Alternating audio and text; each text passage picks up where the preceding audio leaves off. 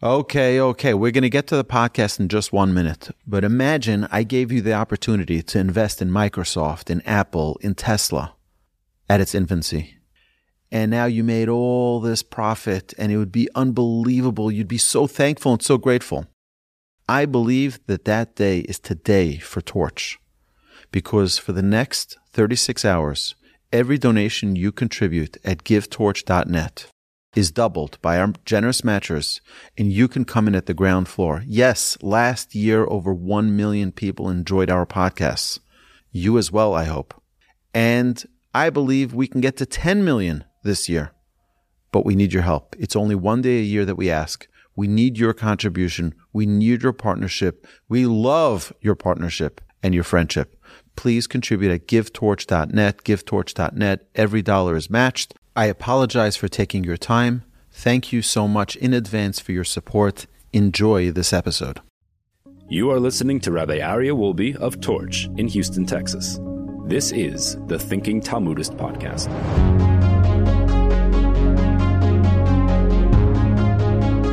Good afternoon, everybody. Welcome back. Welcome back to the Thinking Talmudist podcast. Last week we ended off when we talked about messianic times and what are the signs that will be identifiers of the times of Messiah. We mentioned a couple of characteristics. Number one is that we talked about that the uh, wisdom will be pushed aside we talked about that the face of the generation will be like the face of a dog. We so we talked about the seven years that will lead up to the coming of the Messiah. And the Talmud concluded last week with a little piece on truth. Truth is going to be like CNN, basically, all lies. So, so what happens is, is that that what we're going to encounter is a world where truth will be shown to people in front of their eyes and they'll just ignore it. It doesn't mean anything. And it's amazing because we can see that today.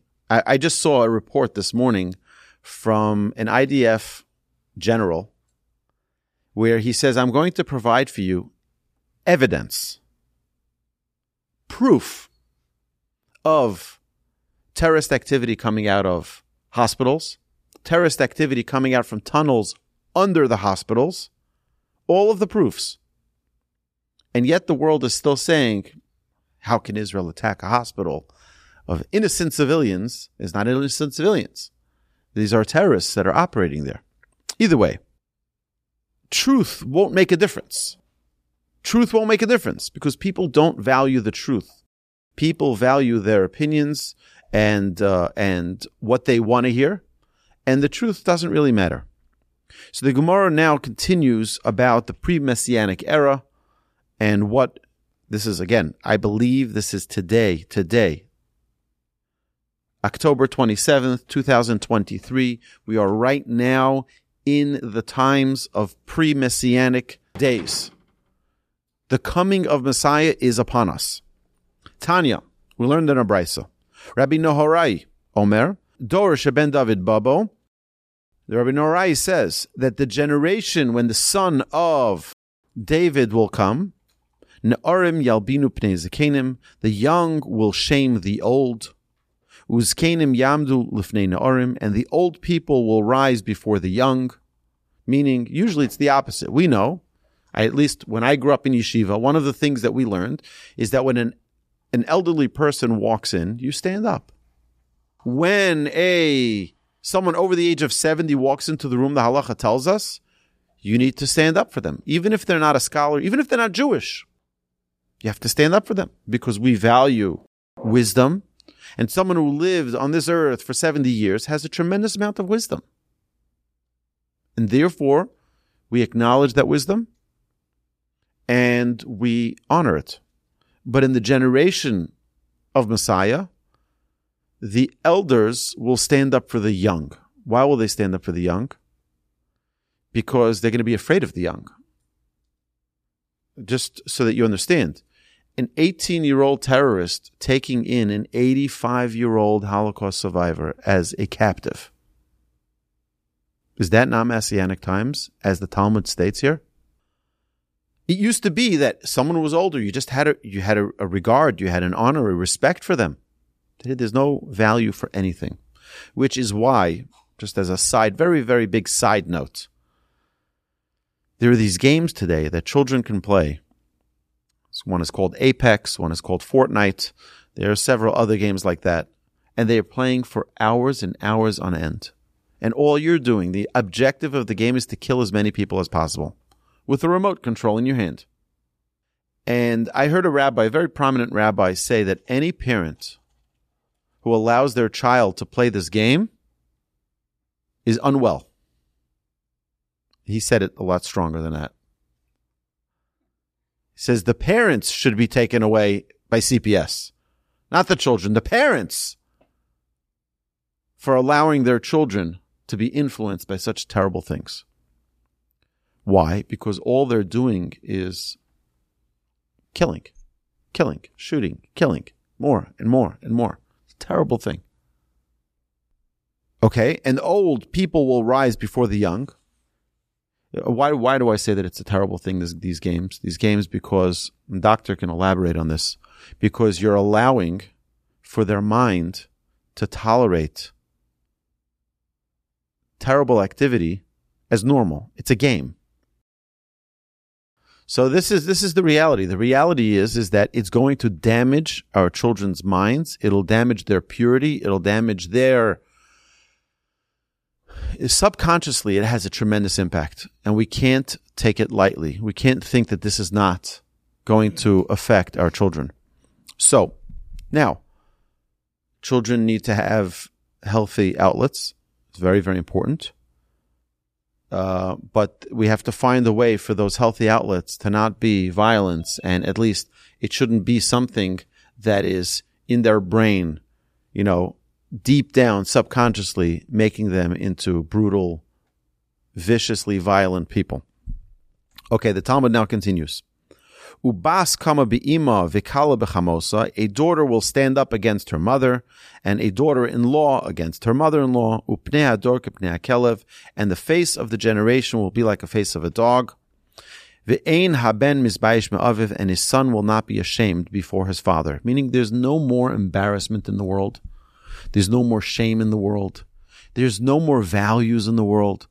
And there's, I think the most important part of this, there's no more self-worth. There's no more dignity for the self. Where people, you know, the, the other, we brought this at the end of the class last week. The other time, another time that it says in the Talmud that one is compared to a dog is when someone eats in public. You see someone walking in the mall eating their pizza like this while they're walking. Everyone knows what I'm talking about. You've seen that image. They're eating their pizza like they have no self worth, no self dignity. There's nothing wrong sitting by the food court, get a table, sit down like a mensch, eat your food. That can be in the airport as well, with dignity. But walking while you're eating in a public place means I have no value. Just like a dog can eat wherever it goes, it has no problem. You could be hosting a black tie event at your home. Everyone comes prim and proper, drinking, sipping on their, on their wines, on their classy event. But your dog is running around. So you give the dog a bone and it sits on the side and it's busy munching at that bone. It doesn't care who's there. It doesn't care about the, about the tuxedos. It doesn't care about all of the glitz. It doesn't care about anything. Give me my bone, give me my food, and I'm going to eat it however, wherever, whenever. Where, where adults are going to be afraid of the children. The children are going to be so crazy and so uh, possessed that the parents are just going to say whatever you want. It's it's it's it's a total disregard for human value and for um, and again, this is this is what we're seeing today.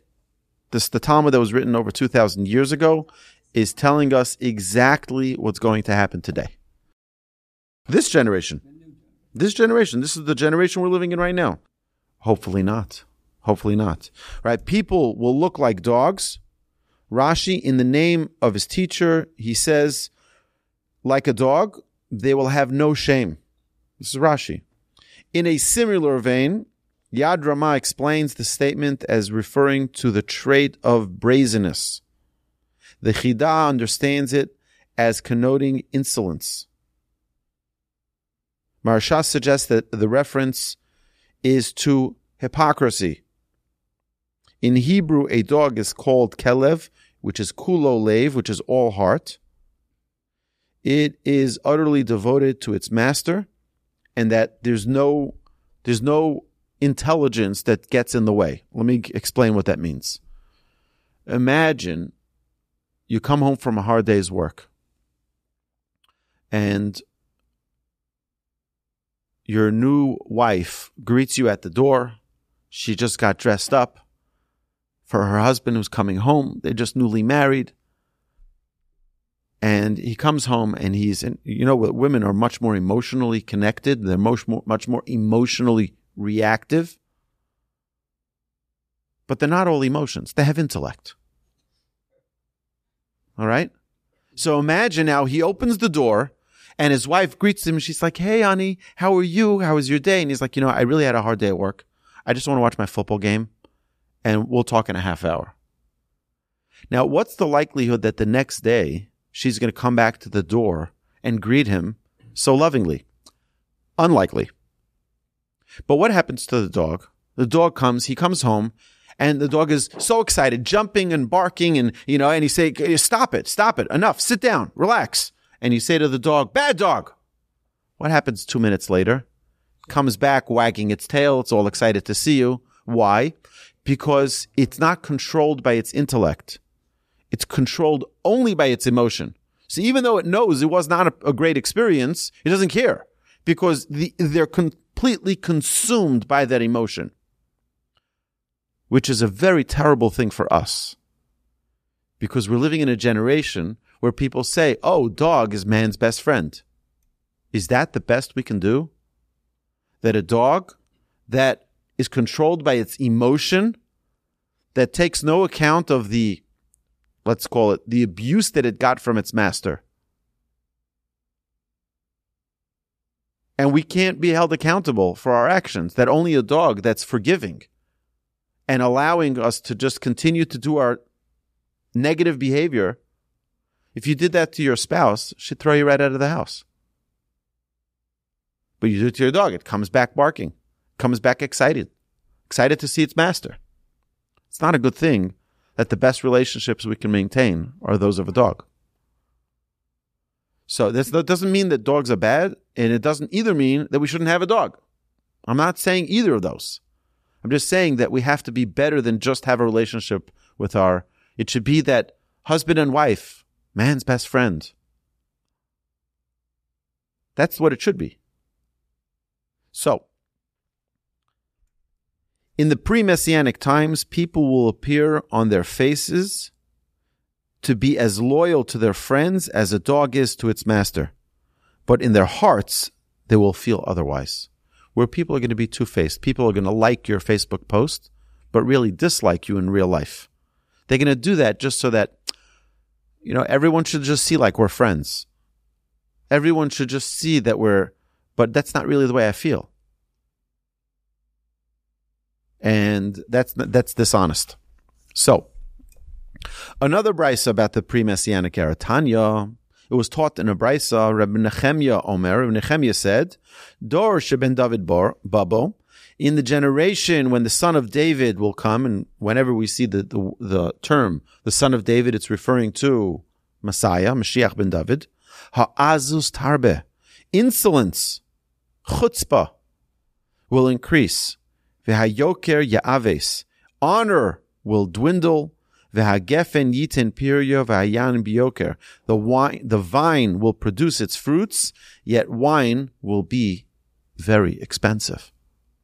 Which is amazing. You have today in Israel, the vineyards are producing more grapes than they know what to do with. It's unbelievable the abundance of grapes. In fact, one of the things that people are doing right now in Israel is they're volunteering on the front lines. What does it mean volunteering in the front lines? They're going to the farms around Gaza and picking the fruits that need to be picked because they don't have enough workers. All the workers are stuck in Gaza. And many of the workers that came from Thailand and other countries are all going back. It's wartime. So who's going to pick all the fruits? I saw a picture of Avi Dichter, the former head of the Shin Bet, volunteering in a pomegranate orchard picking pomegranates because they need help. There's such an abundance. But yet, if you look at the price of wines, they've skyrocketed. A wine bottle that used to cost $20 is now more than double the price from Israel and from everywhere else. It's not that there's a shortage because we know typically prices are based on supply and demand. Says the Talmud, the times of Messiah, you're going to have unbelievable produce. And yet the price of wine is still going to skyrocket. Just by the way, if you want to know that this entire Simchas Torah war that we're in right now was a great miracle. It was a great miracle. In what way? And everyone was like, what do you mean? We lost 1,400 people, more than 1,400 people. So I'll share with you something I heard yesterday from Rabbi Lazer Brody, who had has this from a verified source, in that Iran put together a plan that that Simchas Torah afternoon, there was supposed to be coordinated rockets, Katyushas coming from Hezbollah up north, and rockets coming from Gaza, and this incursion that came in from Gaza was supposed to be paralleled with an incursion coming from the north. And they were planning to cut off the Golan Heights and planning to cut off all of southern Israel, to go all the way to Hebron. The problem was, is that the Palestinians, first is that Hashem helped us. The Palestinians are not known to be very smart and intellectual people. They got excited about that rave party that was going on. And they knew that if they waited seven more hours, they would miss the party and miss the opportunity to kill those people. So their their desire to kill those young people and perhaps rape and and uh, pillage those people, they attacked early. Hezbollah didn't know what was going on because, like, one second, that's not the time that was coordinated and that foiled the entire plan. Now that Israel already knows all of the details of that plan, which is why they're they're not rushing. To the best of my understanding, they're not rushing to go into Gaza. They're going to take a fine tooth comb and take every single Hamas member out, and take every single Hezbollah member out, and every single Iranian official there's no place. There was a one of the heads of the Hamas was in Turkey and was found dead. We have no idea. I'm not saying that it's the Mossad or that it's the Israelis, but they're not safe anywhere. And this is it's gotten to a point where Israel is 100% united. I'm not only talking about the government. The government is the least of the issues. It was that there was a, on the verge of a civil war in Israel between the religious and the secular, between the right and the left, between those who want peace and those who don't want peace necessarily. Everybody wants peace, but we don't want to give land for peace because that hasn't worked ever. So, what do we have as a result? We have an amazing miracle. Not only a foiled attack, where 1400 could have been 14,000 or 140,000, God forbid, but also, we have a different miracle of the most incredible unity in the land of Israel that is almost unprecedented, where you have in the first day of this war over 2,000 students from yeshiva enlisted in the army. And they have an, an enormous influx. If you look at footage that I've seen of the entrance to the Lishkat Giyus, which is where they take in new enlistees to the army, it's packed with yeshiva students saying we we need to fight for our land. And now we know This is a very important thing because this comes up a lot in our conversation here. Moshe fought a battle against Amalek. But Moshe didn't fight the battle. Moshe was on the top of the mountain, holding up his hands. Yehoshua, Joshua, was on the bottom of the mountain with the warriors fighting the battle. But the emphasis you see in the Torah is not about Yehoshua, it's about Moshe. Why? You always have two fronts to a war. You have the physical front and you have the spiritual front. They are both equally as important, if not the Torah, the spiritual component, even more important than the physical component. So while I, I believe that if someone is not serving in the military, they have an obligation to be sitting and studying Torah till their eyes are shutting. And the second they wake up, get back into that study hall and study Torah. Because that's the spiritual battery that keeps the Jewish people alive. And if you're not doing that, my grandfather would say this, by the way, very strongly, very, very, very strong terms. If a yeshiva student is hiding behind the curtain of yeshiva, but not really learning, he's considered a rodef. A rodef is someone who is endangering others by not fulfilling their purpose, by not fulfilling their proper duties. And therefore, if a yeshiva student is not sitting and learning properly, they have to go to the army.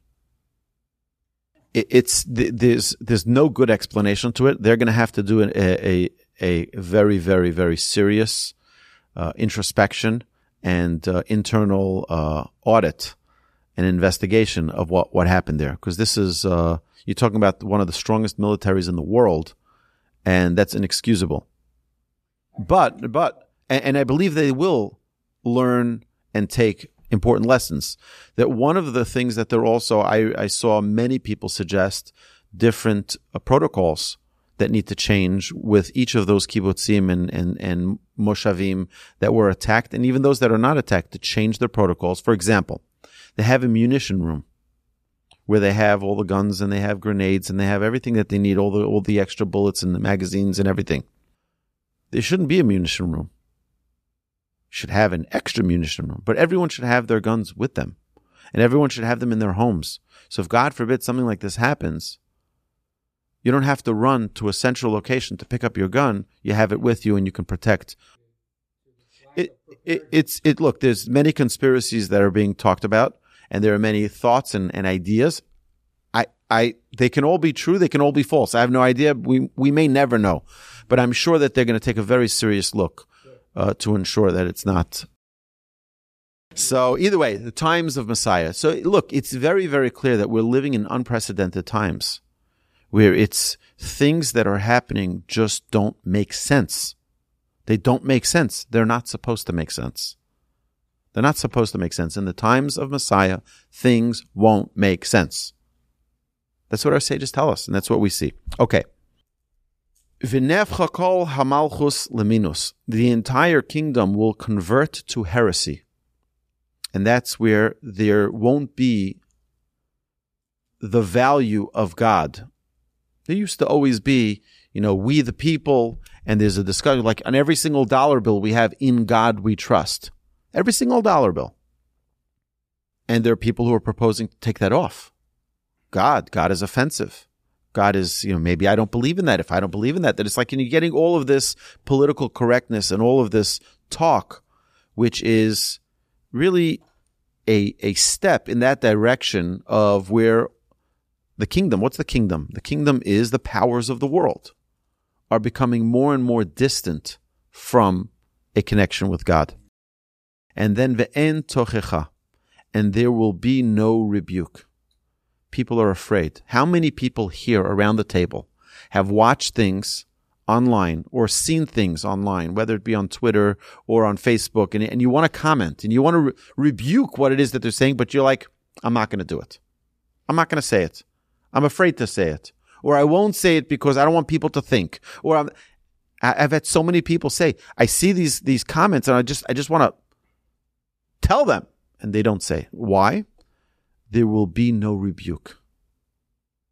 That's what's going to be in the time of Messiah. No rebuke. So people say, I guess everyone agrees with me. I'll just continue to say it. The Gemara notes that this brisa supports a certain Amoraic view. This supports the statement of Rabbi Yitzchak. Rabbi Yitzchak. What did Rabbi Yitzchak say? He said, "Ein ben David ba ad kol hamalchus laminus." The son of David will not come until the entire kingdom converts to heresy. Meaning, all of the politicians. They want to take away the Ten Commandments from the courts. They want to take away all identifiers in school. You can't even say in God. You can't even say that. You can't talk, you can't say the word God. The Gemara provides a scriptural allusion to this point. Amar Rava. Rava says, My kra. Where do we know this? You're just saying nice things in the Talmud, but we have to bring a verse. That's one of the reasons we study Talmud is to see the Talmud isn't in a vacuum. Talmud is all based in the writings of the Torah. It says in the Torah. So now he's saying, okay, give me a source for everything that you're saying. It says, Kulo hafach leven toharhu. Kulo hafach lavan toharhu. All of it has turned white. It is pure. Says the commentary. This is Leviticus 13, chapter 13, verse 13. It says as follows. When saras, a certain type of, of skin affliction, covers part of a person's body, he is impure. But when it covers his entire body, he is pure. Likewise, when heresy spreads across the entire world, the time for redemption has come. I mean, it's when it's just a little bit, he's impure. But when the entire world, that's when Mashiach is going to come. Okay, the following brisa interprets a verse that refers to the redemption. Rabbanon, the rabbis taught in a brisa, Ki yadin Hashem amo, ki yire ki ozlas yad ve'efes otzur ve'ozuv. Scripture states, for Hashem will judge his people. He will bring the redemption when he sees that the hand is going and no one is being protected or helped. That's the verse. Ein ben David ba achi yirbu hamasoros. The verse teaches that the son of David will not come until the informers have become numerous. We have spies everywhere. Now, our government has been welcoming in spies very, very graciously through our southern border, where we have knowledge of what they call getaways. Everyone familiar with the getaways? Mm-hmm. Those are people we don't know who they are.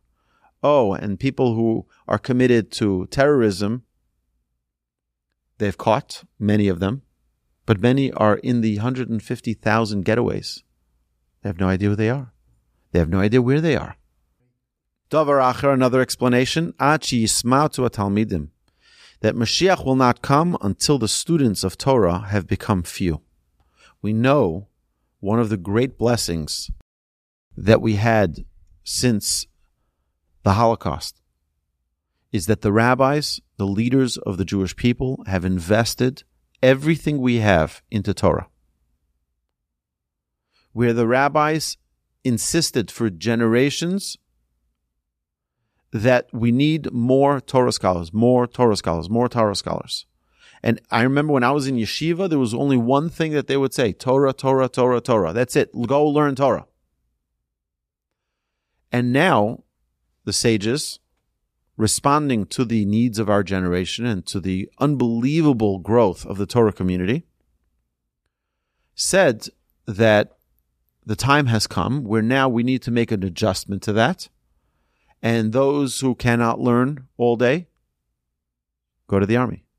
And those who cannot work in the army for whatever reason, go work and get a job and support the economy and support your families so things have shifted in a very significant way. Now, there are some who are opposed to that in Israel. Uh, I remember when Sharon, Arik Sharon, became prime minister, and his biggest biggest opponent was Bibi Netanyahu, and he decided to push Bibi aside, and he gave him a little post in the in the uh, government as finance minister. Now, many people saw it correctly that this was a swipe at Netanyahu, but Netanyahu is a very good, a very good. Uh, I, I would say he's probably the best finance minister Israel ever had. And one of the things he did was made uh, a break of all the monopolies in the country, all the monopolies. I'm talking about the phones, the cell phones, the energy, the water, the gas, everything. Competition. That's number one. Number two, so that lowered all the prices. Number two is he also cut all of the government aid that they were giving to families of yeshivas, yeshiva students, yeshiva families. Now, this is tough, and many, many people were accusing him of being anti religious and anti. And I personally don't see that. I see that there were many people who were comfortable, they were getting a nice stipend from the government to sit and learn. And it was comfortable. And as soon as they made it uncomfortable, slightly uncomfortable, they went and got a job. And they did what they needed to do to support their families. And if you go today into companies like Intel, Mobileye, Waze, any of these massive Israeli technology companies, you will see an enormous amount of rabbis and Torah scholars who are sitting in these in these office office buildings, working, earning a livelihood for their family, using their brains of Talmud and Torah to develop things, develop software, and to develop technology we're all benefiting from. Your phone has, I can't even tell you how many apps that you have on your phone that are all developed in Israel. If anybody drives a, a car that has, like a Tesla, that has software like from Mobileye, the self driving, it's all made and developed in Israel. And they have in these companies daily services for mincha, prayer, prayer services, because the majority of their people are Torah observant, or at least a vast, a big number. So this is these are things that are important for the development of our community and uh, the future of, of Israel. But also what is also happening simultaneously is that there are less, perhaps less students learning Torah. And this is what the prophecy is telling us, whether it's for good reasons or not. But the reality is, is that the number of Torah students will become fewer. Davar acher, another explanation, tichla pruta minakis, is that he will not come until the pruta, which is money, has gone from the purse. Where people, we have unbelievable inflation today. And even those who have money put in the stock market now, so the stock market has happens to be doing pretty well, but you know, people say that it's it's uh, it's artificial. But either way, we see that there's unbelievable inflation, and people who earned money last year or to five years ago compared to the money they're earning today, the value is significantly declined because the cost of bread, the cost of basic uh, necessities has gone up significantly. And this is across the globe. Davar acher, another explanation. Mashiach will come when there's despair of the redemption, where people are going to be like, Mashiach's just not coming. We're just stuck. And people are going to forget. In fact, it says that She'ein ben David ba, that Mashiach will not come till people forget about Mashiach coming. Till there's Hesach Hadas, where people just forget, like, I totally forgot that Mashiach was supposed to come. It's going to be a surprise to people that Mashiach comes. Now, just to, to repeat something we mentioned last week. Mashiach is here today. Mashiach could be one of us. Mashiach is one of us. Mashiach is already given his task. He knows exactly what needs to happen. But he doesn't have the power to do so till the Almighty tells him so. There is a there is a person today alive walking the streets, whether it be in Jerusalem or in Israel anywhere or any place in the world, that already has been tasked to be the Messiah, but has not been able to reveal themselves as the Messiah. What's going to happen when Mashiach comes? He's going to tell the Arabs, get out. It's not your land.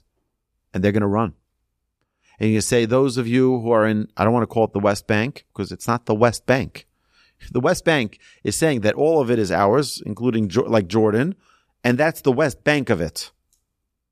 That's not true. Judea and Samaria belongs to the Jewish people just like any other part of the land. And just because we have the Oslo Accords that gave it to the Palestinian Authority doesn't mean that it's not our land.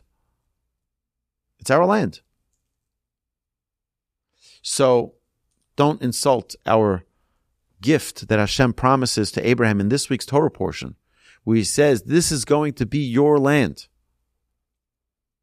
I just want to share with you a beautiful thought. You know, it says in this week's Torah portion, Parshas Lech Lecha.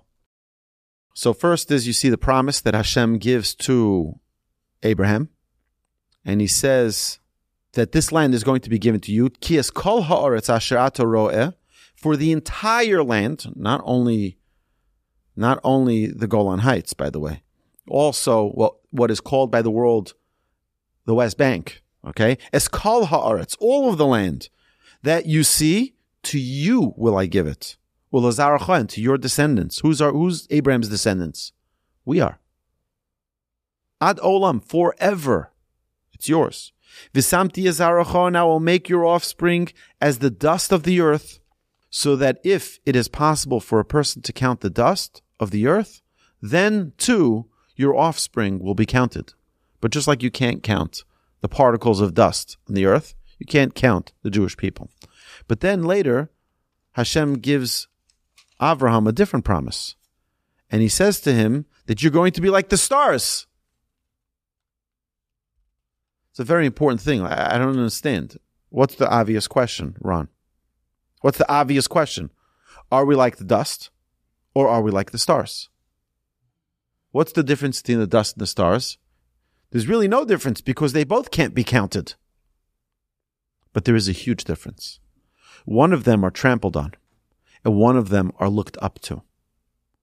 Our sages tell us that's what Hashem is telling Abraham. It's your choice it's your descendants' choice. If they are risen up like the stars, they hold themselves up and they follow what I tell them to follow, then the nations of the world will look up to them like the stars. But if they lower themselves and they don't live up to the task of being the chosen people, then they'll be trampled on like the dust. But what does the Torah say here? The Torah says an amazing thing. Hashem says to Abraham, Come outside. Take a look at the stars. Count the stars. And what does Abraham say? So he says, Look, look, look up, look up, count the stars. He says, Koi ezaracha. This is what your descendants will look like. They'll be like the stars. I mean, they'll be like the stars. You can't even count the stars. Are we going to be uncountable? Is that what we're going to be? So our sages say an unbelievable idea here is that what we are going to be is we are going to be the impossibles. What God is telling Abraham, try to count, but it's impossible. That's what your children are going to be. They're going to be impossible. No one is going to understand how the nation of Israel survives. How do we, how do we even walk around and smile? After all of the atroc- atrocities that we have faced. It's going to be impossible. It's also impossible to count the stars. Just know, just like it's impossible for you to count the stars, it's going to be impossible for people to understand your children. Your children are going to be the impossibles. What everyone says is the demise and the end of the Jewish people and it just doesn't make sense that they're going to be able to ever get up from it again. Six million. And look at us. flourishing. So first is I I I, I contend with your uh, your premise that they don't. They do. In fact, there's been a, a one of the largest group of fighters in the IDF today is called the Nachal HaCharidi, which is the what you're calling the ultra religious uh, group of soldiers. They just graduated their 25th year in the in the army. It's not publicized in the media. They're not talking about it, but in fact, in the last five to ten years, it's been the largest group of recruits in the entire IDF. And you're talking about when you go to Hebron, like I was, you'll see guys in, in their army uniforms with tzitzis. And under their helmets, yarmulkes. Don't want to publicize that. It's like, it's like the media here. The media here will find anything about someone they don't like and they will say it. Because it's slanted. It's not truthful. It's not truthful. It used to be at a time, by the way, even back in the 70s. My father, my father's Shomer Shabbos his whole life. He served in the military with many, many of his friends who were in yeshiva with him. But that's not, they say like, that's the exception. That's not the exception. It's the, it's the, it's the group that they're not willing to talk about. But the reality is, is that there are many, many, many religious. Now, the upper echelon of the army is not yet fully observant Jews, but it will be. The reality has changed. Yeah, you can look it up online and you'll see the number of recruits to the Nachal Haridi is unreal. And by the way, these young men who are joining these forces, I, will show you a picture if you'd like. I can show it to you after we're off air. Nachal. Nachal HaCharidi. So it's, it, there's a name for it. If you want to know, it's called, um, something Yehuda. Netzach Yehuda.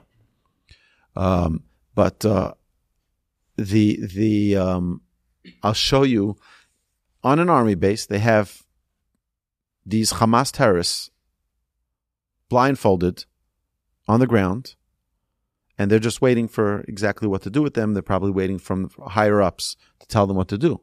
But the soldiers watching these animals are religious and they're sitting and studying Talmud. You see the picture. They're sitting and studying Talmud with their gun in their hand to these prisoners on the ground. They're just waiting for orders. So were they going to waste their time? They're sitting and studying Talmud. So, um, but they, look, they were dealing with a, a serious crisis in Israel, uh, and you know, before we go off and we wish each other a good Shabbos, I think it's important, very important for us to remember to do something special for our people. And when the world is in darkness, we need to bring light. The next holiday we have is the holiday of Hanukkah, where we bring light to the world. But we need, this is an early Hanukkah. We need to bring light to the world, whether it's lighting our Shabbos candles on time, doing it properly, whether it's having a Shabbos meal, inviting our friends to our homes, whether it is doing acts of kindness, whether it's we have to do something special. Add more mitzvahs to the Jewish people. That's right. It happens to be a pagan holiday, but yeah. But uh, it's sad that so many Jews are, are observing Halloween. I think it's a, it's a terrible thing. We have our own holidays. We don't need to take anything from the non-Jews. Uh, so, my dear friends, we're going to continue this Talmud, God willing, next week. And uh, I look forward to hearing from all of you that you had a most amazing Shabbos, a Shabbos that's filled with health, with happiness, with kindship, with friendship, and hopefully an unbelievable closeness with the Almighty. Have an amazing Shabbos, my dear friends.